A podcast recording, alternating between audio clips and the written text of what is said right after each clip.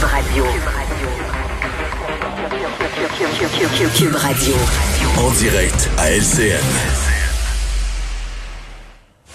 17h27, on retrouve Mario Dumont euh, dans ses studios de Cube Radio. Mario, euh, Québec renonce finalement à faire le traçage des personnes infectées à la COVID-19 avec une application qu'on aurait pu mettre sur notre téléphone, une application mobile. Ben, je l'ai, moi. Je l'ai, l'application. Et moi, j'étais tout à fait. Du fédéral?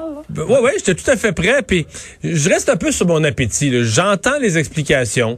Je comprends que le gouvernement veut pas brusquer parce qu'il y a des gens qui se méfient, mais regardons ça froidement, avec quiconque a un téléphone cellulaire, là, des applications nombreuses, là, suivent nos allées et venues, fournissent des informations.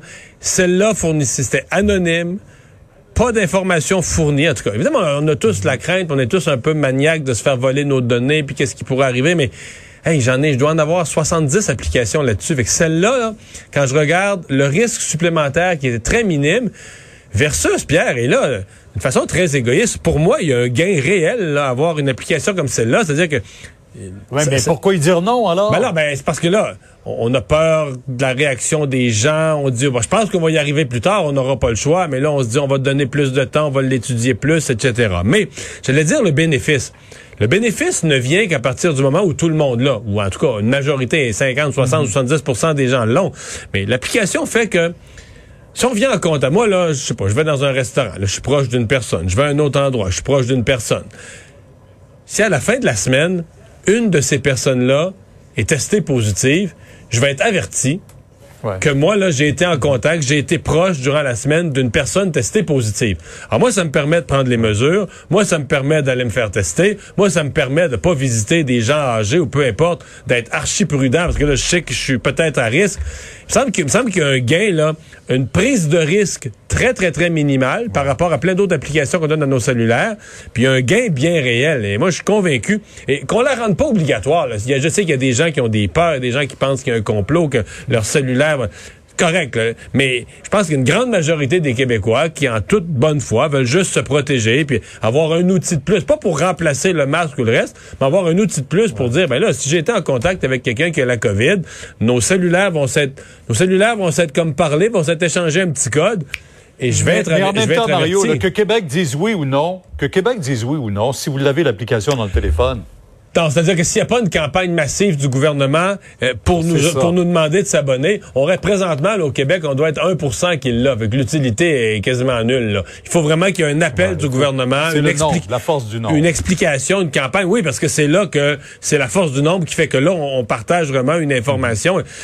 Bon, là, pour l'instant, évidemment, il y a très, très peu de cas. Donc, le gouvernement nous dit, il en parlait d'un feu de buisson. Si ça redevient un feu de forêt, on mettra l'application. Mais il me semble que c'est justement, là, on a une accalmie. Moi, je trouve que ça aurait été un bon moment pour... Euh, ben, ben, regarde, on s'équipe, là, on la met sur nos cellulaires. Puis, euh, quand il va revenir plus de cas, on le sait qu'il va y avoir une deuxième vague. À moins d'un miracle, je le souhaite ben, pas. Est lancée. Ben oui, ben oui.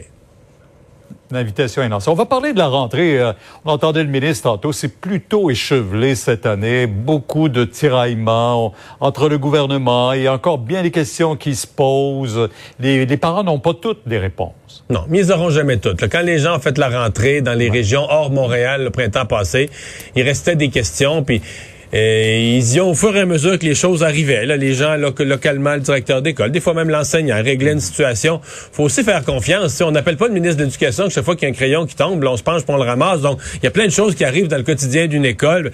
Donc, les, grandes questions, là, vraiment fondamentales.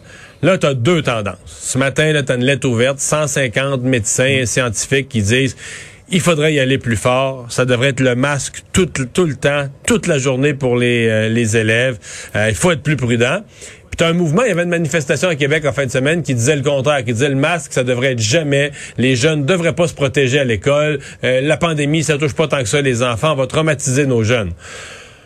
Le gouvernement vit avec ça. Là. en faire plus, en faire moins, en faire plus, en faire moins. Donc, M. Legault a répété aujourd'hui, il pense qu'il a trouvé un équilibre, qu'il respecte une, une certaine vie dans la classe pour les enfants, tout en étant prudent que l'école ne devienne pas un vecteur de propagation. Puis L'autre chose, c'est qu'on continue à on continue à, vivre et à être lucide. on va voir si ça tourne mal, s'il y a de la propagation dans les écoles, peut-être qu'on deviendra plus sévère. Euh, si ça va tellement bien, peut-être qu'on deviendra moins sévère. faut penser qu'on on peut s'adapter en cours de route, mais je suis obligé de dire, faut, faut un peu regarder ça en disant, ben, Là, on fait la rentrée au meilleur de notre connaissance, puis on va voir, puis certaines décisions localement pourront se prendre. Peut-être que des décisions à la grandeur du Québec devront se prendre aussi. Merci Mario. Demain, on vous écoute 10 heures, entre autres, sur euh, la loi 53, le projet de loi 53 et les données personnelles. À surveiller, On vous écoutera oui. demain. Au revoir. Merci, au revoir.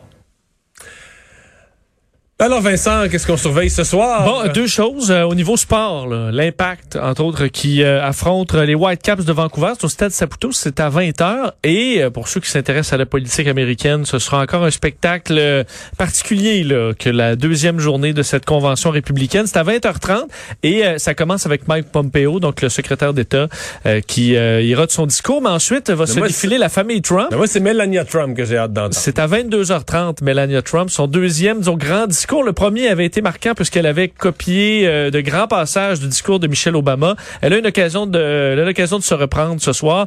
On verra ce que ça donne. À mon avis, on va en reparler demain. Merci Vincent, merci à vous d'avoir été là. On se retrouve demain, 15h30.